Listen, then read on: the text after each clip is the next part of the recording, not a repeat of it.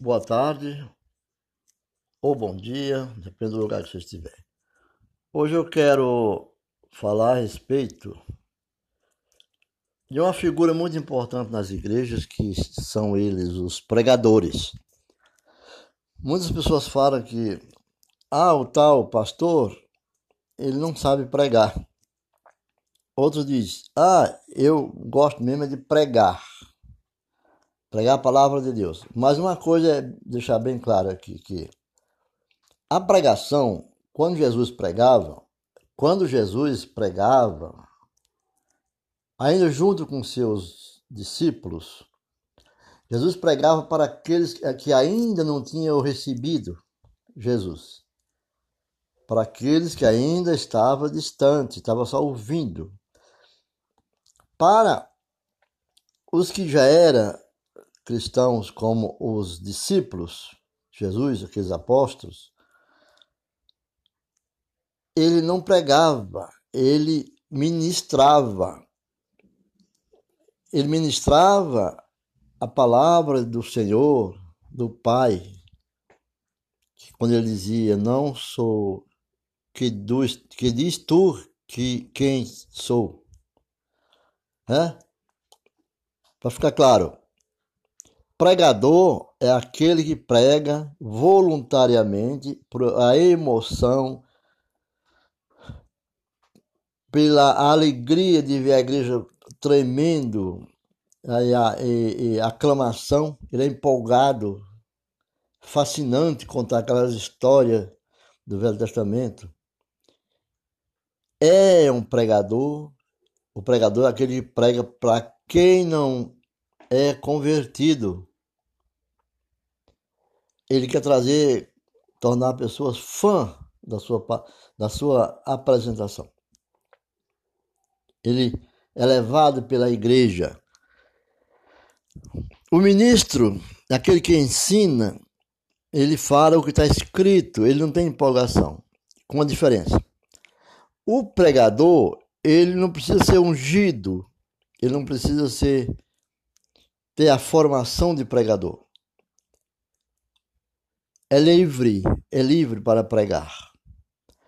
O ministro, ele tem que ser ungido, preparado, ele tem que ser.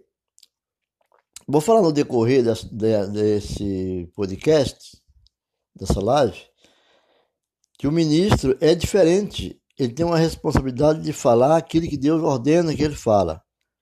Não é mais pregar o sermão para os não crentes e vai falar aqueles que são crentes. Ele vai ministrar a palavra. Ele é o ministro. Né? Ele é o ministro do Senhor. Então,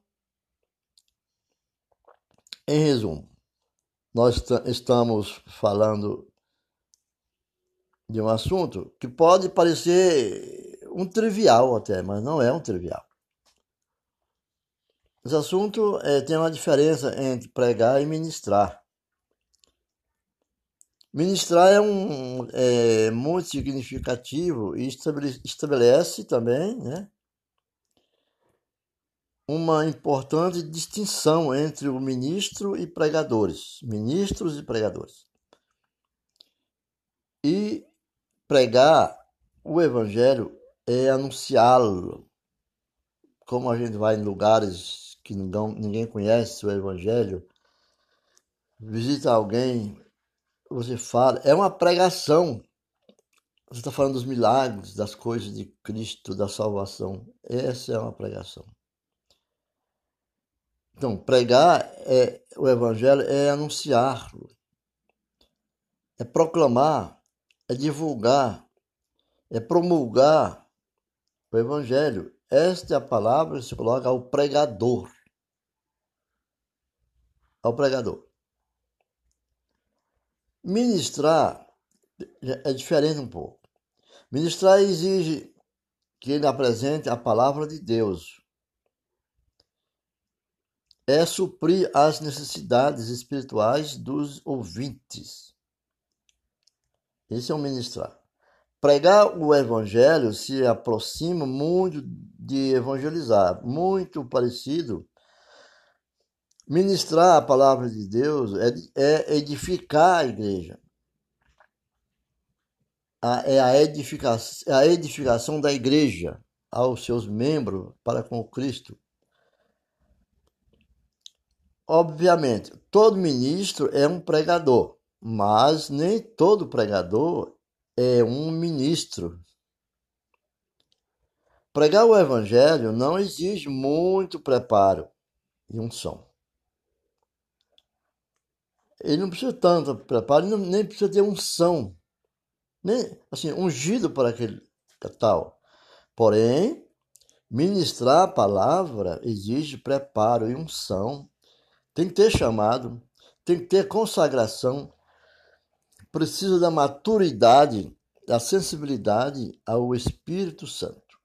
Percepção, graça e favor, reconhecimento da soberania de Deus e muito mais outras coisas que são divinas.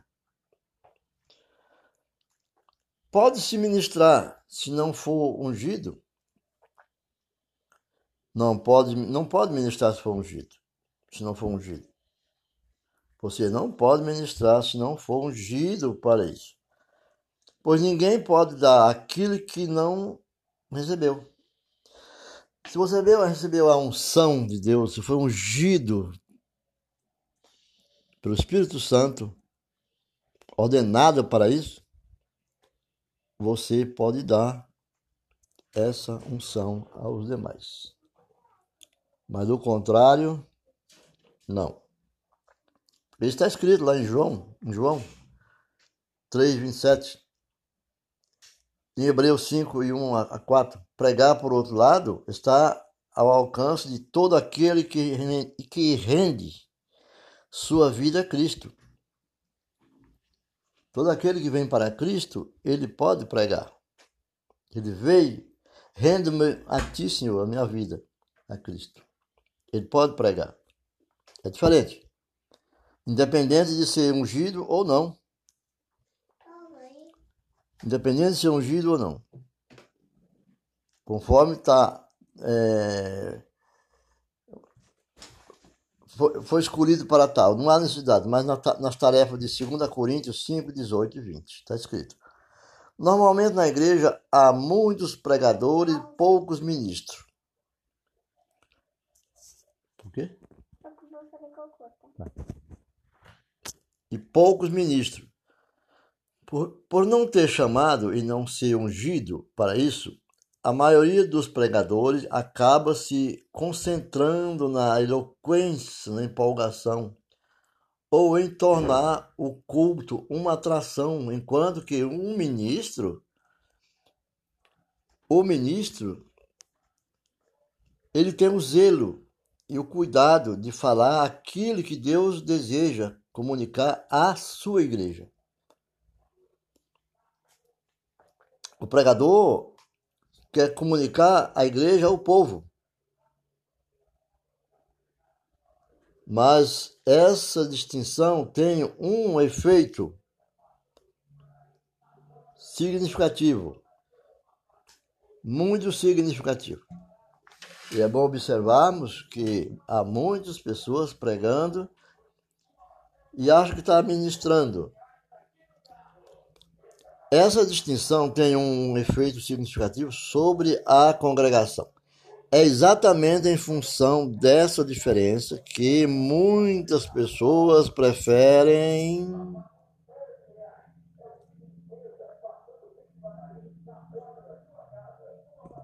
ouvir um ministro a um pregador. Muitos preferem ouvir um ministro ministrando a palavra do que ouvir um pregador.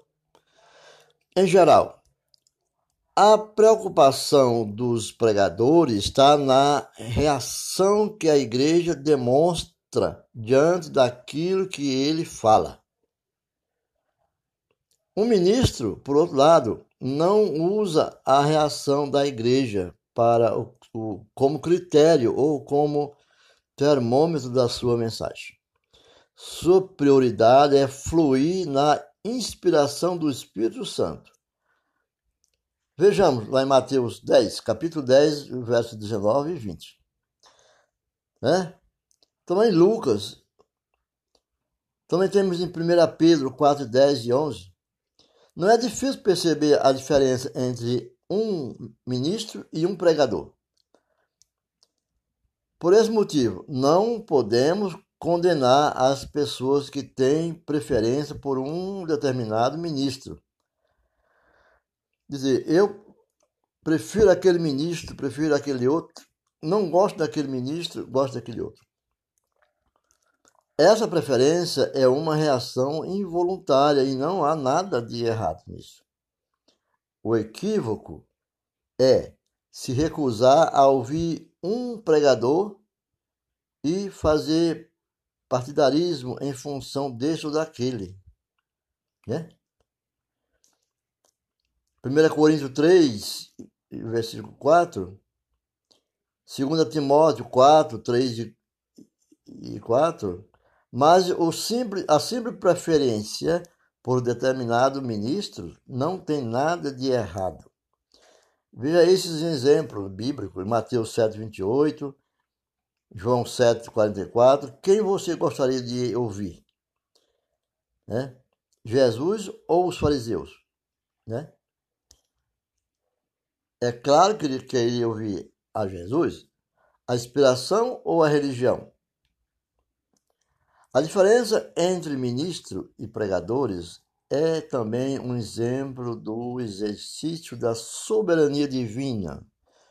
Quando um sujeito é separado para o ministério por uma escolha meramente humana, é escolhido por pessoas humanas, achar que ele tem uma capacidade de, de elevar a, a, a, a daquele povo para que faça as grandes aglomerações dentro da igreja, está reduzindo o número de pessoas na igreja e contrata pessoas que fazem aqueles cultos, aquelas pregações um culto assim, é, que todo mundo fica é, se efervescendo. Deus não tem nada de obrigação de ungí-lo para tal tarefa. É problema dele.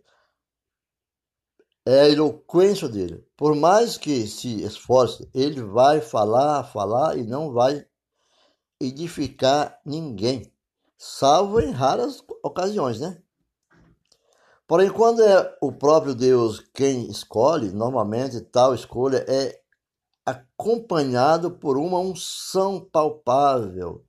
Normalmente, um ministro é usado por Deus ou tem a obrigação de ser, com certa frequência, enquanto que, para um pregador, essa frequência é mais baixa. Usado por Deus no contexto em que os que escrevo, que falo, em que digo, aqui se refere a alimentar e nutrir espiritualmente os ouvintes ou fluir naquilo em que foi designado por Deus para ser. A ausência da unção da igreja e do chamado na vida de uma pessoa faz uma diferença enorme. Nada substitui a unção, a inspiração e a atuação do Espírito Santo. Damos uma olhadinha lá em Atos, capítulo 4, verso 8 e 9 e 31, e no capítulo 10 e 38, no capítulo 3, o livro de Atos, né? Em Romano 15 também, 1 Coríntios 12, né? Aí onde Deus trata. Você pode ter vários parceiros à unção e ao Espírito Santo. Eloquência, oratória, retórica, pode ter linguagem, vernáculo, recursos, eletrônico, data show, tablet, notebook, celular, etc. Mas substitutos. Jamais. É claro que estes recursos podem ser muito úteis ao ministro, mas não são fundamentos, são acessórios. Parceiro de, do Espírito Santo são aceitáveis, mas substitutos não. São aceitáveis para engrandecer o som, o áudio, melhorar, mas não é o, o substituto da palavra que está no Espírito Santo. Não. Tudo isso não não não, né? Um culto sem ele ou um culto onde sua vontade soberana é ignorada é como estar num funeral. Todos ficam é, é, perecendo, zumbis, ficam parecendo zumbi. Porém, um culto onde ele tem liberdade, seus desígnios são atendidos, isto é, o Espírito Santo é atendido, é um culto cheio de vida, por mais belo que seja um pregador, por mais eloquente que seja sua linguagem, por mais que mais preparo teológico e intelectual que possua, sem unção sem o chamado e sem a graça divina, tal pregador será um mero animador de auditório, um mero animador de púlpito, animador de, do altar. O máximo que conseguirá fazer é entreter a igreja, distraí-la. E distração deixa o espírito faminto. Distração deixa. Desvia a atenção do qual nós devíamos concentrar e o espírito fica triste, fica faminto, faminto, porque não estamos nutrindo nosso nosso eu, nosso coração, nossa alma. Se alimenta conectado com animações, programações meramente humanas, deixa o cristão espiritualmente debilitado, sempre precisando de aconselhamento e oração. Tudo que o ser humano cresce humanamente, feito pela vontade do homem e com apoio do homem, que alguém pode chamar que as pessoas que apoia, puxa, puxa mais a sardinha para o lado dele. Isso é coisa humana, não é coisa do Espírito Santo, do sangue de Cristo. Essa, essa igreja, ela fica uma igreja morta, fica debilitada, sempre precisando de aconselhamento e oração. Jamais ela é uma igreja que vai dar aconselhamento e oração. Ela que precisa. Então devemos ajudar a levantar essas igrejas e mudar o perfil desses pregadores que se empolga. Às vezes nem precisa de microfone, nem, nem, nem serviço de áudio, porque eles falam igual um zumbi nos ouvidos das pessoas. Ser alimentado com a, a essência da palavra de Deus nutre seu espírito e o leva a um crescimento saudável. Veja o que diz João no capítulo 4, verso 30, 34, e no versículo 6 também. Então, 1 Coríntios 3, Hebreus 5, 12, 1 Pedro 2, 2, não se iluda, a palavra de Deus é o nosso maior e melhor alimento. Alimento diário para nossas vidas. Porém, não, porém, assim, são poucos que estão pronto para alimentá-lo com essa palavra. O simples fato de uma pessoa ter um título eclesiástico não significa nada. Ela pode ser conquistado tal posição através de uma dentre muitas formas humanas que são empregadas atualmente. A forma humana que é empregada atualmente muitos corpos de líderes de, de igreja. lide para si próprio, não para os outros. Em várias ocasiões sai frustrado de, de culto, sai aborrecido do próprio culto. Nessas ocasiões, ele está esperando reações do povo, desde e quando o pregador, o ministro, não espera reação. O ministro espera a compreensão do raciocínio espiritual e a emoção da palavra dada em cima dos textos bíblicos na interpretação, alimento pelo conhecimento. Mas ao pregador, em muitas ocasiões ele, ele sai, parecia não ter qualquer preocupação com os seus ouvintes. E o seu subestimava Acredito que o mínimo que se pode oferecer a uma pessoa em um culto é uma ministração consistente da palavra de Deus.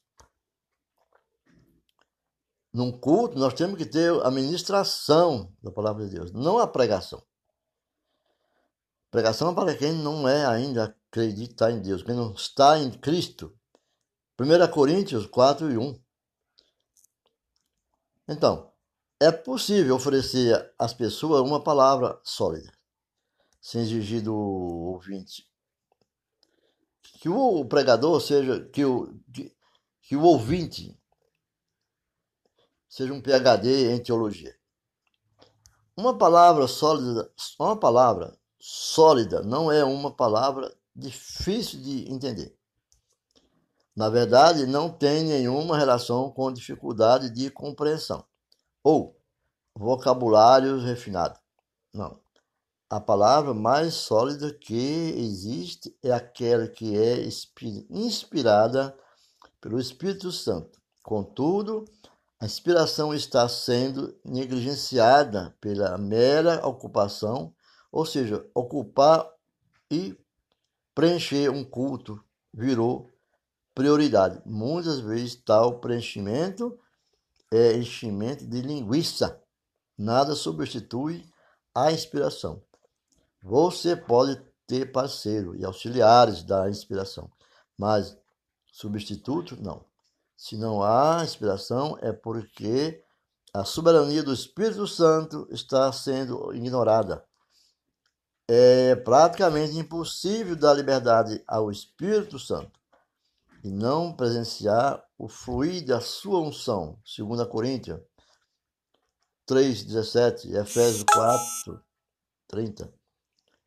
Seja este fluir no ensino, na manifestação dos dons espirituais, numa intensa celebração de louvor e adoração a Deus, em cânticos espirituais, na pregação, etc.